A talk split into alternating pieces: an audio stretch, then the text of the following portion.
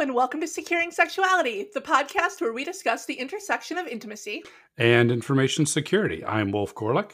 He's a hacker, and I'm Stephanie Goerlich. She's a sex therapist, and together we're going to discuss what safe sex looks like in a digital age. And today we are talking to two people that I've been dying to get on the show since literally the very beginning. Uh, Neil McArthur is the director of the Center for Professional and Applied Ethics at the University of Manitoba. Uh, you have probably seen his writing on digital health and sexuality, uh, particularly he's been in Vice and Fast Company and The Guardian. Um, or maybe you've got his most recent book, uh, The Ethics of Sexual Health, which was published by Routledge, my home publisher. Huzzah! And along with Neil, we have the amazing Dr. Markie Twist. She's a licensed marriage and family therapist, an AAMFT designated clinical fellow and approved supervisor, and an AASECT certified sexuality educator.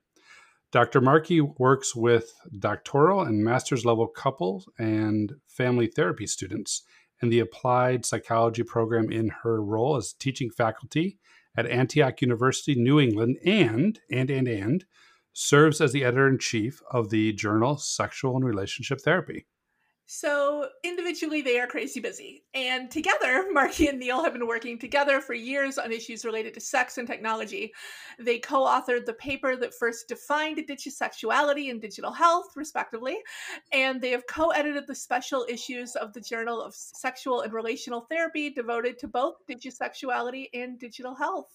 So now you can see why I have been so excited to talk to them. Welcome, you two. Thank you. Thank you so much. It is so good to have you on here. And we have so many questions. But first, digisexual, the term, the idea, what what is its genesis and what does it tell us about ourselves? Go for it, Neil. It was originally your baby. And so it emerged from work that we were doing on uh, on technology and the way it was really starting, we were starting to see it really impact people's sexual identity. So I think one of the really interesting things that's happened in the last uh, couple decades is you're seeing um, the emergence of, I guess, or the, the the coming to visibility of various kinds of sexual identities, and sexual identity has become really part of the conversation, and it's become important to people in a way that I don't think was was as as salient in the past. And we were starting to see that the way in which people's people's technology people were using their technology was starting to actually shape and impact their sexual identity. And we could sort of in a somewhat speculative way, I think, trace that forward to a, to a point where what we were starting to see was people who saw technology as being essential to their sexual identity, to be a really integral part of their sexual identity, and not necessarily at the expense of human partners, but human partners were becoming becoming a variable rather than a prerequisite, and uh, it was the technology that was really the prerequisite. So the idea of digisexuality is just um, people for whom technology is at the essence of their sexual identity and it does not necessarily require human partners. And we were especially expecting, and I think that's played out, that that would um, that would start to become more prevalent as technology advanced. As you're seeing VR, um, robots are still, I guess, a ways off. It's it's funny because my research on this started on robots, and robots have started have ended up being the sort of uh, the slow horse in all this. And what you're really seeing is chatbots and VR experiences and so on. And those are what are now really shaping people's sexual identity. So those are what we call second wave technologies. And uh, we're really tracing the impact of those technologies on people's sexual identity. I used to build robots, and I can tell you, robots are hard. They're clunky, they don't work, they oftentimes go awry. And if it's one thing that I wouldn't want a robot to go awry during, it's probably exactly what we're talking about here. Didn't you make a robot that, that found its way by repeatedly slamming itself against a wall? oh yeah. I, am picturing that in sort of a foreplay romantic context, and it feels painful to imagine. Um, so, so, what kind of technologies are people bringing into their sexual lives, or sexual identity? If we're not necessarily talking about, you know, real dolls per se, what what are the, the things that are out there. One of the things that um, has has been really interesting is is this uh, chatbot Replika, which I'm sure you've heard of. Uh, it's a it's a companion bot, I think one of the really interesting things, because one of the things that's that's I, am sure you've noticed is that so many of these technology companies really hamstring their their technologies when it comes to anything to do with sex. I mean, they really try to purge. Um, there's a there's a robot named Pepper you may have seen that is probably the least sexy robot you've ever seen. But if you if you buy Pepper, you have to sign a user agreement saying you will not have sex with Pepper. So you know, so many of these companies are just trying to forbid any any suggestion that they're sexual at all. But Replika, they created this chatbot and they actually allowed, up until very recently, users to have quite explicit conversations and, and Replika would would be basically willing to be your boyfriend or girlfriend if you wanted it to be. And uh, the company suddenly disabled that functionality a couple weeks ago. It was pretty dramatic and pretty hard on its users. But but that was that was a really I thought cutting edge technology, not necessarily in terms of the level of the tech, although it was pretty good, but in terms of just what sort of functionality it enabled and how people responded to that. That brings up a question because I hadn't heard that they killed the algorithm. And I know we're going to talk about, you know, frameworks for exploring the space and for making it uh, comfortable, humane, safe, protective, enjoyable. I'm shocked at this idea that someone and many people were falling in love with this robot. I was reading about this in the news over and over. Like men are having relationships. Uh, the Cut had an article about women falling in love with this, and then just one day they woke up and it was gone. Yep, pretty pretty awful. So I mean, I, I take it what what drove it was there was a there was an Italian regulator that decided that this was exposing children to inappropriate content, and so to avoid a legal battle in Italy, the company just basically stripped all I guess you could say sexual functionality from its app just overnight, and so people woke up. And I think that they, in in many cases, they got quite harsh messages from their Replika saying, "I cannot have these kinds of conversations with you anymore. I cannot be." I don't. I don't even know if they have even said like, "I can't be your companion like this anymore" or something. I mean, pretty, pretty, pretty harsh stuff actually. That reminds me of um, last year at, at Circle CityCon at one of Wolf's hacker conferences. I gave a talk I called 10,000 Years of Cybersex. And I talked about a case where somebody had a, a hologram girlfriend that um, this person got locked out of his account during a soft or a systems update, a software update, and effectively lost his girlfriend. I have to imagine it would be even worse to have your Replika girlfriend or boyfriend or partner break up with you effectively, to just not even lose them, but to have that element just taken away. That would have to be devastating. I, I, would think so. And I mean, unfortunately, this is something we've seen. I mean, these technology companies, we've seen it with, you know, Tumblr, we've seen it with OnlyFans. These technologies have the power to just able or disable this these kinds of functionalities, and they they wield it. I mean, maybe not just you know completely at will, but under they're under all sorts of pressures, internal and external, and users have no protections. I mean, all right. So something like Tumblr or whatnot. I mean, a lot of that was organic but in this case, I mean, the founder of Replika was quoted as saying, "We want to build her, right? The Scarlett Johansson AI from that movie." Yeah. If that is the intent and your your starting point to yank that, I am just I, I don't want to rabbit hole on this, but I'm just blown away and sad for these people. Yeah, it's really sad, but I think it brings up a whole other concept, which Neil and I didn't originally write about, which is digital attachment, which is the idea that it isn't always sexual. The issue is, I think, that people become very uncomfortable with humans transcending relationships with other humans in all sorts of ways, and technology is just another example of that discomfort. Um, and and I think they were probably comfortable with like, well, what if they're not just having loving conversations with Replika, this her creature? What if they're also having sexual conversations? And that makes me very uncomfortable to think about. So I think there was that layer, but I think there is the discomfort that comes from humans forming attachment bonds with, you know, technology, which is not new. Humans have had attachment relationships with items. I always like to tell people or ask people, didn't you have a security blanket or a lovey when you were a kid? Okay, and some of us still know where it is, right? So it isn't like that blanket could love you back, but it didn't change how much it meant to you. And it also certainly wasn't harming you. And I think this is that perfect example of like, who was this hurting? It was making people feel connected to to a technology that made them feel like they had a loving attachment bond and then it was ripped away from them. And for some people they might have been digisexual about it. They might have been also having sexual dynamics but for many of them it was just this loving type relationship. So that's kind of yeah yucky. it is. And i mean and unnecessary people form all sorts of attachments to all sorts of things. I remember all the stories about Roomba, and occasionally you'll still hear them about people naming their Roomba or pack bonding with their Roomba oh, yeah. or trying to comfort their Roomba when there's a storm. the comparison to a lovey or a stuffed animal is really apt uh, years ago, I don't think Wolf, I don't think even you know the story. Years and years ago, I was moving and had a friend helping, and and I told her I love to use moves to purge. So you know, if I leave a room, it's yours. Go in, rip it apart. I'm done with it and we went to get lunch. And so I had left the room, but I hadn't finished the room. And we came back with lunch for everybody, and the room was empty. And I said, "Where, where was the bear that was in there?" And she goes, "I threw it away. You, the, you left the room. The room was done."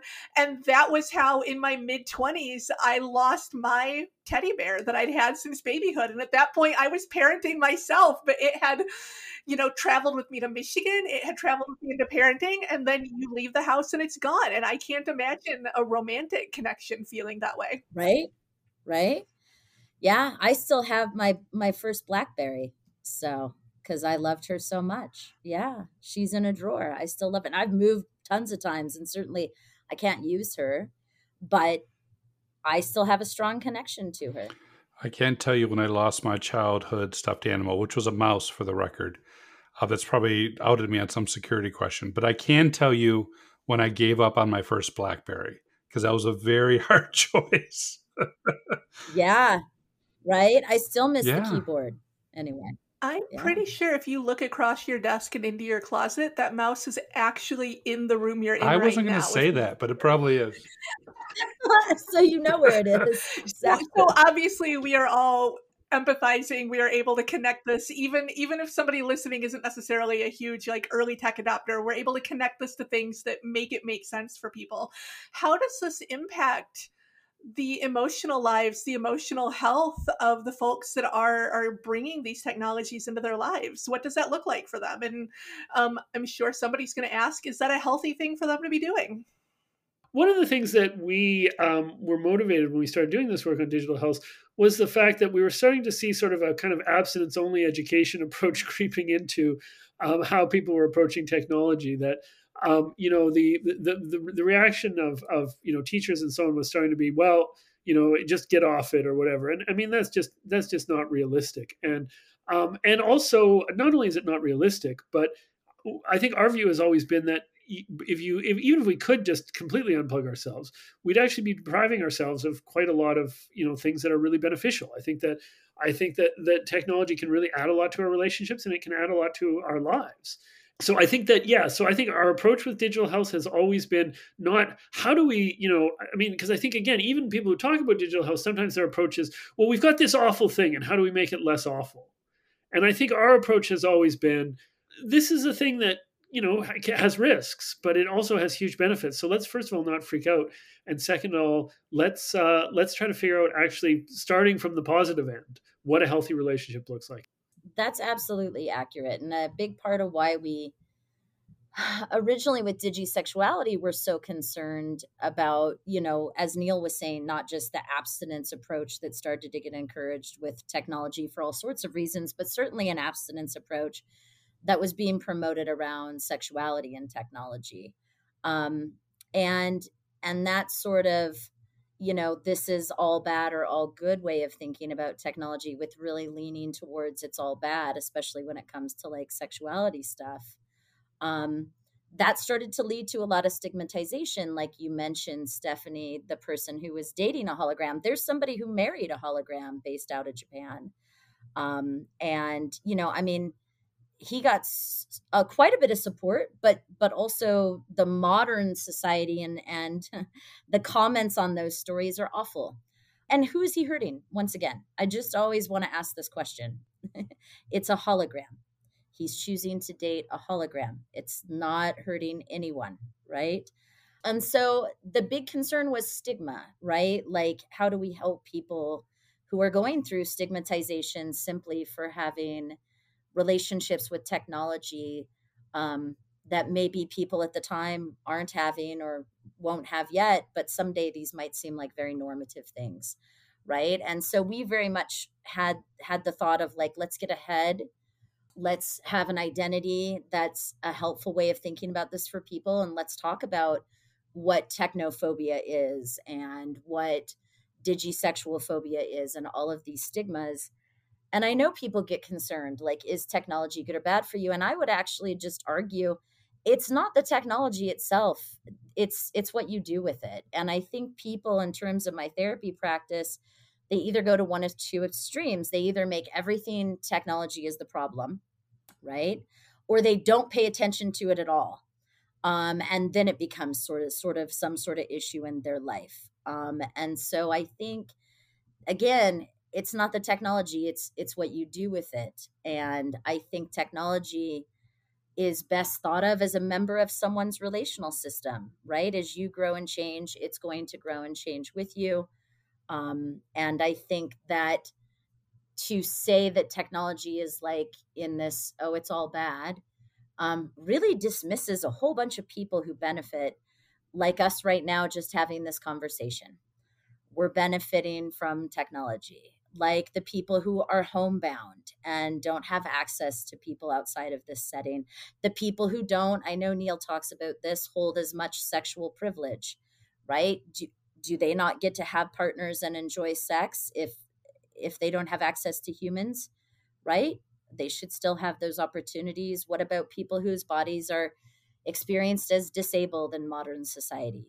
What about people who are aging? I mean consent becomes a huge issue as you age around sexuality with other humans maybe there's a way to ameliorate that more with technology so i think there are lots of advantages to technology i think people just have to be thoughtful with it when Stephanie did her 10,000 years of cyber sex, one of the points she made was every time we've come up with a technology, practically immediately we sexualize it. Like from from stone to clay to everything. Now my side of thinking is every time we come up with technology, practically immediately we turn into a weapon, right? oh, I figured out how to open up these clamshells. Hey, this would be really handy to hit the tribe over the head next door and take their clamshells in digisexuality, I know you guys have broken it up into waves, and I like to understand what those waves are. But I wondered within those waves, are you seeing any differences in stigma and any differences in the ways that these technologies uh, are both offering benefit and perhaps putting people in harm's way?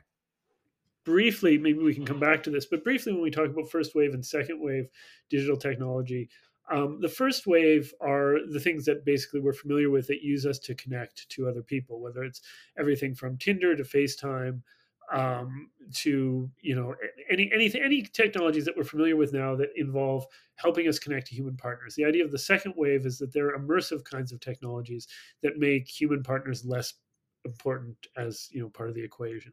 So when you talk, I think I think what we've seen in the last twenty years is sort of a cycle with regards to the first wave technologies where um, they get introduced, they get stigmatized, then they get normalized. And I think the clearest example you can see with that is internet dating. I think we can all remember a time, it was not that long ago, when it was really weird to, you know, bring someone home to your parents that you had met online. You would never tell them how you'd met. And even even your friends would think it was weird. And it was, you know, even right at the beginning at least seen as something for losers. And you know, we've completely now, I think, normalized that. And I think our view of the second wave of technology is all like, if so, we go through this, like, you know, introduction, stigmatization, normalization cycle. And it's like, couldn't we just preempt that whole cycle and skip the stigmatization part? Like, why do we have to stigmatize every new wave of technology that comes along? And which is exactly what I think we're doing now with, um, you know, people who use VR or have relationships with their chatbots or whatever. It's like, well, let's just let's just go ahead and normalize it from the beginning. Yeah, Neil, I think those are really excellent observations. I do want to note that the queer community, more specifically the gay community, started online dating and hooking up at least 10 to 15 years before the straights. Um, and so it was actually relatively normalized within those communities this is actually sort of some of the stigma and shame that comes along right because a lot of like first wave technologies were definitely used within queer groups which are minoritized by dominant society already and then shamed and then on top of that sex workers used a lot of the first wave technologies right? And when you look at like just online porn i mean that is the whole first wave of digisexuality as well right? And so things might have been normalized or less stigmatized within groups that were already minoritized and stigmatized by dominant society. And then once the rest of dominant society caught up then they were like okay it's normal now to date online right? But you still get people who have this digisexual phobia, which is this combination between having technophobia, fear of technology, mixed with just having fear, right? Fear, human fears of of people having relationships that aren't with humans, which brings us to second wave. And Neil's right. That's where people are really uncomfortable still like i neil and i've talked about this like i'll be teaching students and i'll ask them anonymous uh, on, online i'll ask them anonymously in a poll question you know have you ever used first wave technology? And almost every student now is like yes. Whereas 5 years ago when i would ask this hardly no one had right? Or like would at least admit it. Now second wave there's a handful of people if it's a room of 45 50 students one or two of them will anonymously say that they engage in second wave, which is VR porn, robots, you know, dolls, um, artificial agents, things of this nature. Only a handful, two or three, will say they have. Right? It's it's a small number, but that's more than it was five years ago when it was nothing. Right? So this, as the technology grows and changes, and we grow and change, then I think, hopefully, cross fingers, some of the digisexual phobia and stigma will will hopefully diminish. Having said that, I, I don't think it'll ever be gone completely. And what you're describing makes so much sense in thinking about how erotic minorities, how sexual minorities find each other. You know, there is a privilege that comes with being able to walk into a bar and be like, hey, baby, and know that that person aligns with what you're looking for. And so, you know, for as long as there have been any kind of technology, the written word, for example, there have been people using that to try and connect with community that they can't just find by walking into a room. We see that with, you know, with kinksters, with kinky people and queer people were and that sizable Venn overlap were the early adopters of technology. They were the ones placing ads in the back of the penny press. They were the ones starting Usenet groups in the early days of the internet. They were the ones who figured out how to access the back rooms in the AOL chat days, all sorts of innovation that is necessary simply when it's not safe to walk into a room and say, This is who I am. Is there anybody here like me? And I think that being aware of that and recognizing when somebody has the privilege to opt out of it and to acknowledge the discomfort that people experience as a recognition of their own privilege this feels weird to me because I have the luxury to not need it. is not a framework that a lot of folks think about. And I know, you know, as our podcast audience has grown, we started out literally just talking to our friends. We started out talking to hackers and sex therapists, and now we get a lot of different people. And I suspect at points in this conversation, there have been folks that have been like, "That's weird. Why are why are they marrying holograms? Like, why why is she acting like that's normative or normal or okay?" And I just want to acknowledge that any of those reactions are a valid, but also b representative of just how lucky you are to not have to think about it. That's exactly it. Yeah, and and you actually captured. I totally had forgotten this. Digisexual phobia, of course, is it is that technophobia and fear in general, but then it's mixed with erotocentrism, which is exactly what you just said, which is that idea that my way as an individual uh, in being sexual and erotic is the only and most right way. Right? It's it's I believe this, so therefore it's right for everyone. And I didn't come up with that. That's Dick Skeen out of Arizona back in the early 90s. And honestly, it's kind of the foundation for almost any of the isms when it comes to like sex, right? It's like if it's not what I think is right, and if it isn't what turns me on, then it's not right. right? And I think that's a strong gut reaction people have to like second wave, especially digisexual practices. It's that phobia mixed with erotocentrism. As you guys talk through that first wave and second wave, the innovation, um, the fear and stigmatization, and then finally normalization, it also reminds me as it goes through wave one and wave two, it also reminds me of some of the things I've heard from Stephanie about kink being at a point in time. Right. So we may fear this now, but that line is is always moving forward. And I think one of the things I personally have struggled with um, from a technologist perspective is how how do we shape the trajectory of that line? How do we lay down fundamental principles for for that trajectory? How do we give guidance for people who are building technology and and deploying sex tech? And so I wanted to ask you guys. I know you've come up with five core principles for Digi Health. Um, what are those principles, and how do they help guide and shape that conversation? That's exactly, I think, what happened for Neil and I. Is as we were starting to explore more around digisexuality and talk to more and more people i mean you know there are people whose whose primary partner is a synthetic partner i mean there are those people too and we've talked with with several of them but as this technology is growing and changing there was this moment i think for neil and i and neil can share this too where it was like wait a minute, like people are starting to get, they were already freaked out about things like porn addiction. And I'm putting that in scare quotes because there's no evidence to support that. Um, and they were really freaked out about technology addiction, right? Which again, no evidence to support that. And so I put it in scare quotes. But that doesn't get rid of this very real thing that we're talking about. People have this fear. People have what we have called digisexual phobia. They're afraid. Um, and then that especially as therapists and industry people, that actually ends up being less helpful uh, for the people that you're working with, whether that's designing the technology and the people and helping the people who will be using it, or it's actually working with people who present with technology related problems in therapy. And so Neil and I started talking, and we started talking about, you know what? I wonder if a definition of digital health, some way of measuring what's healthy technology wise, would be helpful. And we actually looked at Doug Braun Harvey and Michael Vigorito's framework from the out of control sexual behaviors rethinking sex addiction lens.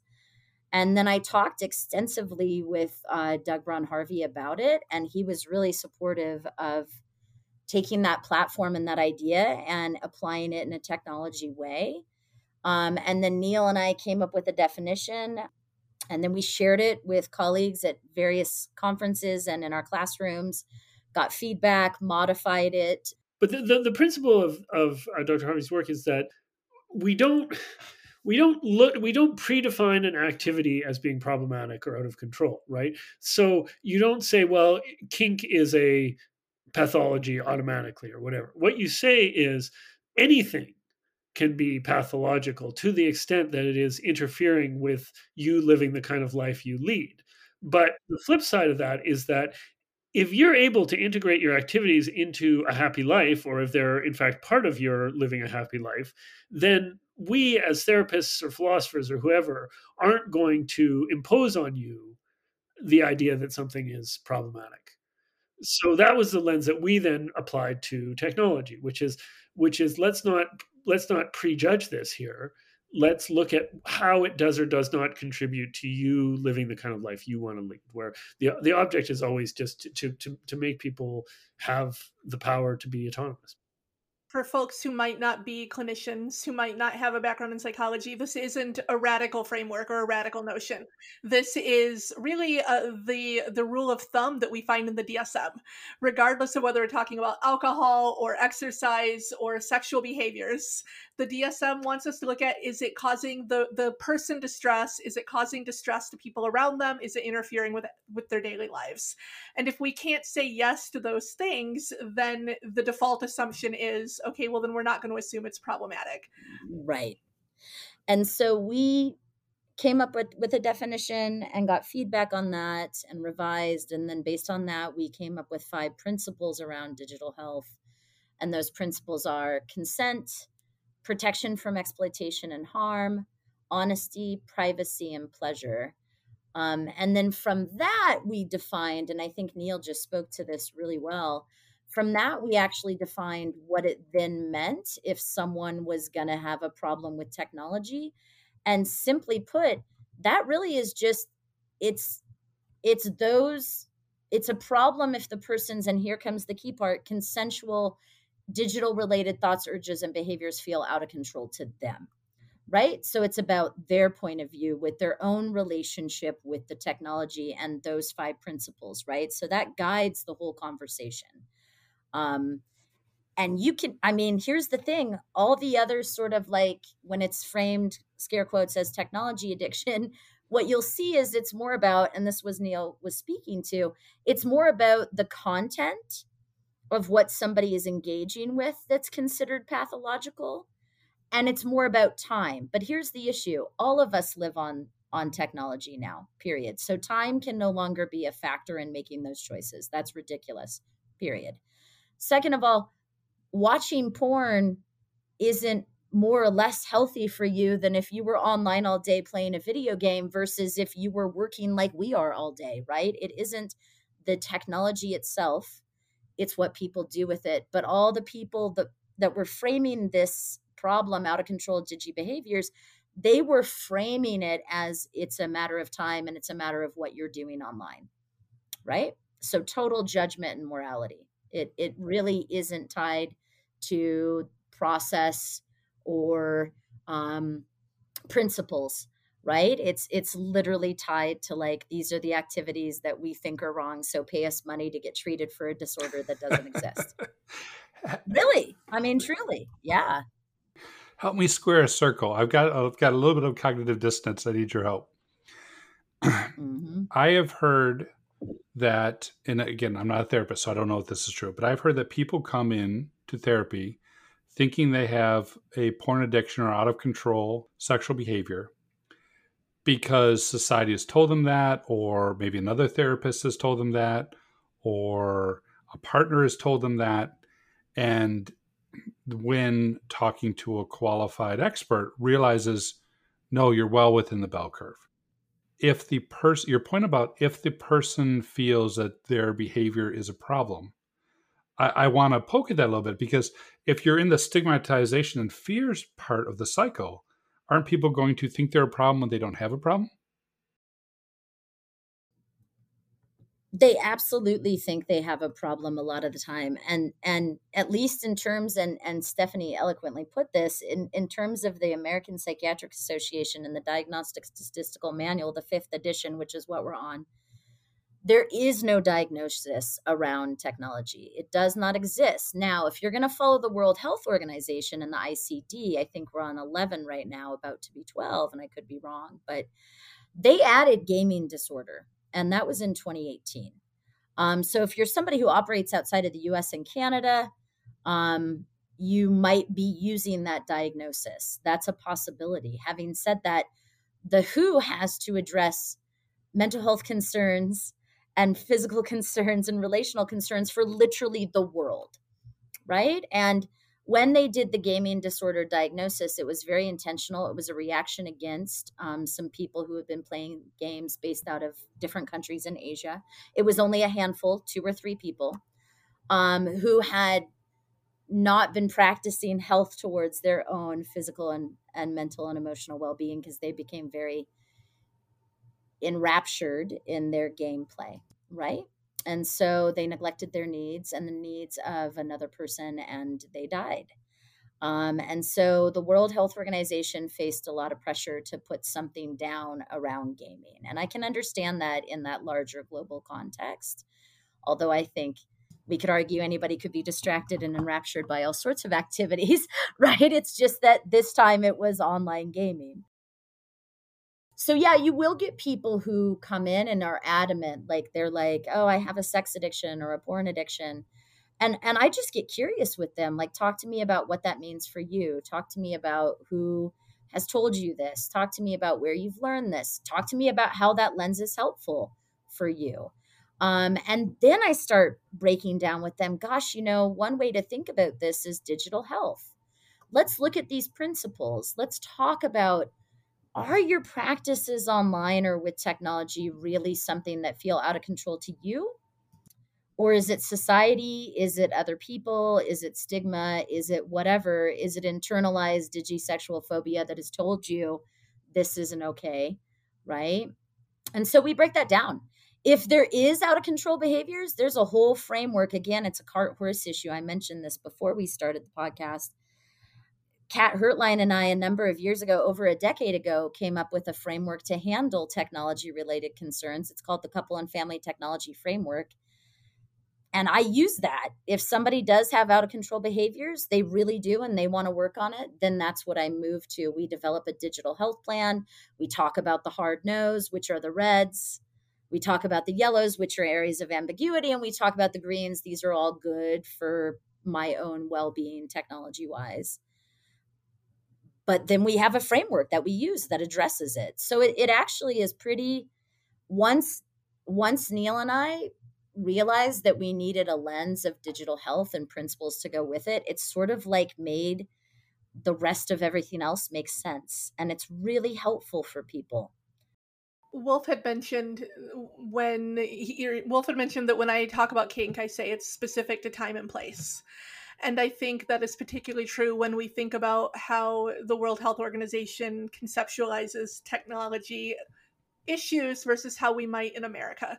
So we need to recognize that what is normal in one culture or at one time period is not necessarily a universal truth and that those things change and i love the the framework that you've developed in general for clinicians to use i love the idea of coming up with red yellow green activities within a relationship or within a family because what that's doing is it's letting people really reclaim the power that comes from from not owning a label, not owning stigma, uh, not to mm-hmm. bring it back to porn, but you know the, the there were several articles, I think at least two that I can think of, published recently saying that the biggest um, the biggest risk factor for uh, porn addiction, quote unquote, is uh, the conservative nature and the religiosity of the client. Not because their behavior is different at all, but because of how they perceive and internalize their behavior and how they feel about that behavior. So when you are able to sit down with somebody over coffee with their favorite philosopher, in session with their favorite therapist, and say, you know, you really know what health looks like for you, and you really know what your relationships look like when they're healthy. And how can we give you a tool that you can use to define health in a way that makes sense? Not only to your time and to your place, but to your people. And I think that is really amazing and powerful. Yeah, I, I love these five core principles consent, protection, honesty, privacy, pleasure. Uh, of course, being in cybersecurity, consent, protection, privacy are very high on my list. But Neil, I want to ask you in in your research, in your conversations of these of these five, is there any particular one or two that you think needs a certain degree of focus and attention at this time and place? I think that consent is is definitely you know central to our conversations about sexuality right now, and I think that you know if you want to connect it to privacy, actually, I mean the conversations we're having right now about non-consensual sharing of images. Um, I think that that's because I mean one of the things I'm sort of interested in is how do we educate young people on these principles and i think that um, the consent piece is really important because i think that you know young people now are being thrown into this world of technology that is changing so fast and and it's just having and it's it's and they're, they're, they're being thrown into it at a time when they're already struggling with issues around consent. So you're throwing this bomb into this very you know you know fragile i don't know how to do it without mixing my metaphors but you've got this very fragile you know um, edifice that you're then throwing a bomb into. And so I think that I think that we can't talk about consent too much. I think that that's always where I start when I'm teaching my classes. Uh, when we talk about technology, this is both in terms of how your relationships are affected by the technology and are you consenting to that. I just I just think that to me is the is the, the cornerstone to it all. I, I, might shock people when I say I love the fact that you say it's possible to talk about consent too much. I am giving a lecture on kink affirming risk assessment for the Buehler Institute on Friday. And I've been weaving in um, some of Laura Antoniou's thoughts on the old safe, sane, and consensual framework. And for those who don't know, Laura is like an amazing kink elder statesman in the leather community. And at one point, she describes this preoccupation with safety and consent as almost a form of assimilation.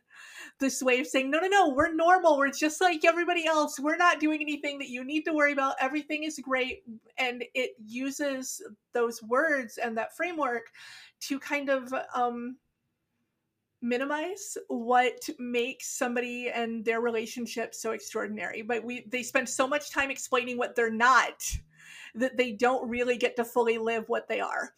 And so i would love as we as we wrap things up to ask you Markie as my friend as my colleague as somebody who's just flipping amazing how would you encourage the digisexuals and those who love them who might be listening to this to live authentically to to practice the digital health framework in a way that leaves them feeling proud and confident and secure in who they are? What what guidance would you give? I think it's a really scary time to be out as someone who has digital attachments and uh, is is possibly also a digisexual person. Um, and I say out because that historical landscape for queer people of queer backgrounds, identities, and um, experiences, you know, part of our movement has been has been to be out, right? To be out, to actually do exactly what you're saying, to normalize ourselves and our relationships, to celebrate them, to show that, you know, we're healthy, happy people um, who also have normal problems like everybody else, right? Um, I would love that. There are a few people um, that are out. Um, Davecat uh, is an iDollator. That's the title he uses. Um, he's out about his primary relationships with dolls and robots, right? And and I think that's great. And um, but the shame and stigma that he faces um, is pretty awful. Um, and so, as much as I would love to see more examples of people being out and not having like pushback in negative ways, I, I don't know if I can really suggest that for people. Um, even people who are out about having loving relationships with technology or enjoying their technology, right? Like we, especially young people, we shame them really quickly. Um, and I, I just, I guess my biggest issue is if it's not hurting it, this is the part that always gets me. I'm like, the whole framework is digital digital health. If someone is behaving in digitally healthy ways and they have loving relationships or sexual relationships with technology, then who does that hurt? I just here we go. Like I just beg people to ask themselves like why do you have an issue with something that doesn't really affect you? um, and actually might be helping people. Like that's helpful for people who are isolated, um, for example, or don't have access to other options. Why would you not want them to be happy? I don't get it. Like, I just really, I just don't get it. So maybe that's like where I would land as a therapist. You need to work on your own work, right? If you're that uncomfortable with people who are having relationship with technology that don't match the kind of relationships that you think people should have with technology, okay, like you need to work on that like any other issue around judgment you would have as a therapist and i will say that kind of like one of the questions that really i mean there's tons of questions about digisexuality but one of them that remains sort of out there which neil and i have talked about and maybe one day we can do like a follow-up study. Is is this a kink? Is it a sexual identity? Is it an orientation? Or is it a whole standalone new identity completely? Because some people frame it like a kink, which is sort of how this sounded, but other people would say it's not that, right? So, like, and I guess I would say whatever your clients come to you or whoever you know in your life that that does engage in in technology related behaviors and they have an identity around that just listen to them mm-hmm. however they frame it is is the right way for them I don't know why we all can't just love robots together. I guess we're all going to be afraid forever and ever, even though Wolf started with like, they're really not that far ahead. They're not uh-huh. that advanced. No, they're not, folks. It's not Terminator. Relax. Relax. That is that is a great final word. Relax, and if other people are enjoying themselves, leave them alone. Well, Neil, Markie, thank you so much for joining us. It was such a pleasure. Thanks so much. Thank you. It's been so much fun, and, and thank you all for listening and tuning in to Securing Sexuality, your source of the information you need to protect yourself and your relationships. Securing Sexuality is brought to you by the Bound Together Foundation, a 501c3 nonprofit. From the bedroom to the cloud, we're here to help you navigate safe sex in a digital age. Be sure to check out our website, securingsexuality.com, for links to more information about the topics we discussed here today, as well as our live conference in Detroit, which is where we'll see you, Markie. Yes, for sure. And join us again here for more fascinating conversations about the intersection of sexuality and technology. Have a great week.